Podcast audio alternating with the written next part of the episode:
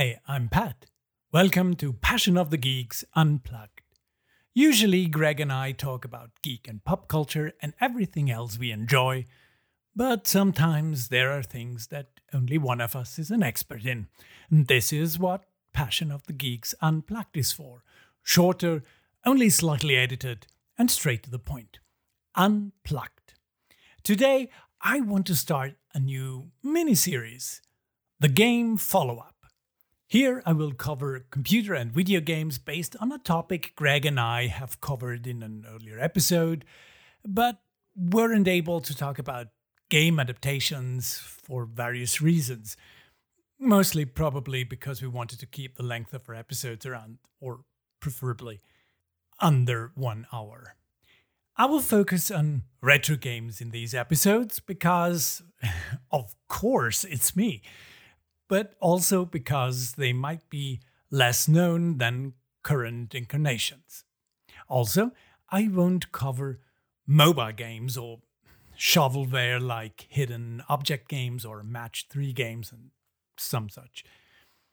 And this time, I want to go back all the way to episode 7, where Greg and I talked about Jules Verne and his fantastic novels. I mean, he is basically the father of science fiction.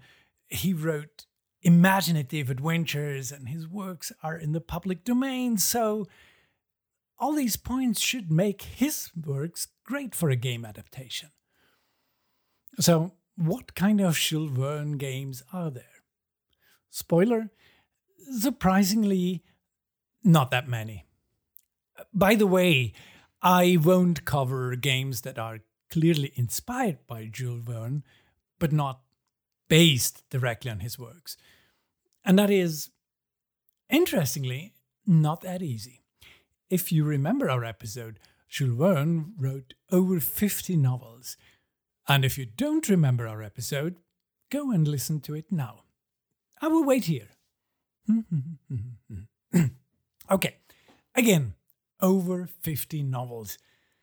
But I only found games based on three of his novels Journey to the Center of the Earth, Around the World in 80 Days, and 20,000 Leagues Under the Sea. Uh, well, there are some indirectly based on other books, but more on that later. Granted, these three are his most famous novels, but I wonder why no one tried to adapt his lesser known works. Anyway, let's start with Journey to the Center of the Earth. The story has everything to create a great adventure game, don't you think? I mean, cryptic hints left by Arne Saknussemm to follow, exploring a great underground cavern, survival in a hostile environment, and, well, all the dangers the adventurers face. And in 1988, game developer Chip tried to bring all this excitement to the home computers of that era the C64, the Atari ST, DOS, and of course, Amiga, which had the best version of the game. It tried to combine a bit of light adventure elements with even lighter RPG elements and combined it with slightly non functioning survival game elements. Ah, Sounds like the game is not a lot of fun, does it? Well, sadly, it really is not. The idea is interesting, though, because it combines events from the book and the 1959 movie and lets you choose your own character who follows the Lindenbrock expedition. But it falls apart because of really horrible action mini games like collecting falling water drops or dodging falling rocks or dodging running mammoths. Well, mm, but one year later, in 1987, Another game by the same title was released by Toposoft, and this time only for 16 bit home computers like Atari ST and Amiga and DOS. And that one got rid of all adventure and survival elements and made the action stages more exciting and, well, having actual gameplay in them. Slightly better. The last game, and here I use the term very loosely, based directly on the novel, was released in 1995 for Windows. But it was actually just the novel. Granted, beautifully made with illustrations, sounds, and music, but it wasn't much of a game, except it had a couple of small mini games very loosely based on aspects of the story. Games that took the idea but weren't actually based on the novel itself followed. Some of them based on the 2008 movie with Brendan Fraser. Well, so far, not a great start for Jules games. Let's see if Around the World in 80 Days is better suited as a game, shall we? Because you know, planning your voyage around the globe, managing your resources, facing problems and dangers along the way, this actually sounds like a pretty great template for an exciting game. And in 1987, Rainbow Arts had the same idea and released their game based on the novel for Amiga and Atari ST and C64. And it was. Uh, mediocre at best.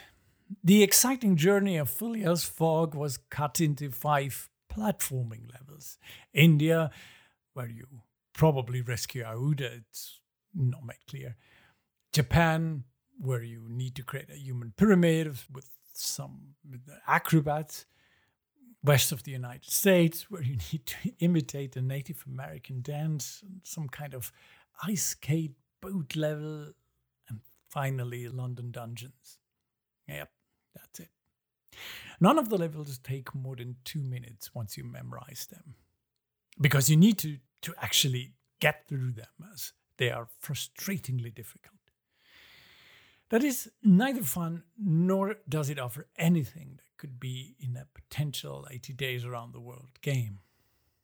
In 2004, another platformer based on the Jackie Chan movie was released for the Game Boy Advance, and that one is okay. It, it's fine. It's it's fine. Nothing to write home about. All in all, a little bit disappointing, considering all the elements a proper Phileas Fogg game could potentially offer. So, let us look at the third and probably the most promising story 20,000 Leagues Under the Sea. Exploring the depths of the ocean, learning about Captain Nemo and his inventions, finding lost, sunken civilizations, hunting deadly fish, and of course, the giant kraken. There is a lot of potential there. But there is also a huge problem with the source material because for most of the story, our main protagonists are actually kind of prisoners on the Nautilus. So, how did Coktel Vision tackle this problem in their 1988 game for Amiga, Atari ST, and DOS? They made a point and click adventure. Yoo! And even one that actually features some pretty great graphics for its time, at least on the Amiga. Well, there aren't any traditional adventure puzzles. Most of the game, you just piece together your current position on a world map based on the hints Captain Nemo or your research, which mostly consists reading through different logs and books, provides. And of course, the game has the usual horrible action minigames. I mean, what Verne game can be without them? But honestly, the game is kind of fun. I played through it and it has some really nice things going for it.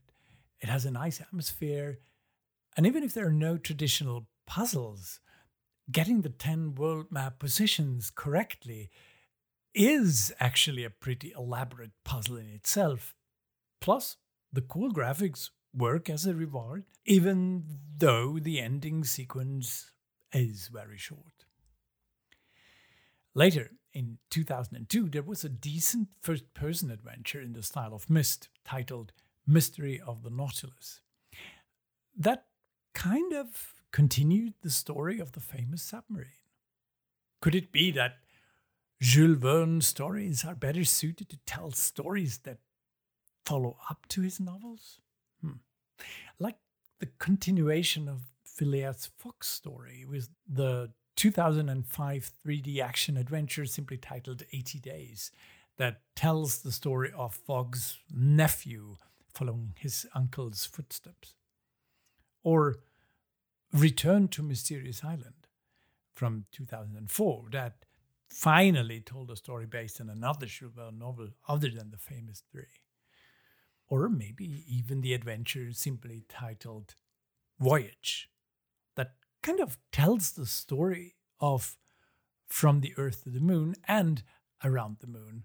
And it combines it with The First Man in the Moon by H.G. Wells. Yeah, maybe Jules Verne novels work best as a template for an original story when it comes to gaming, rather than making a direct adaptation. Like, for example, the upcoming game titled Verne, The Shape of Fantasy, which is currently worked on by developer Gametopia, and as of this recording, scheduled for a 2022 release.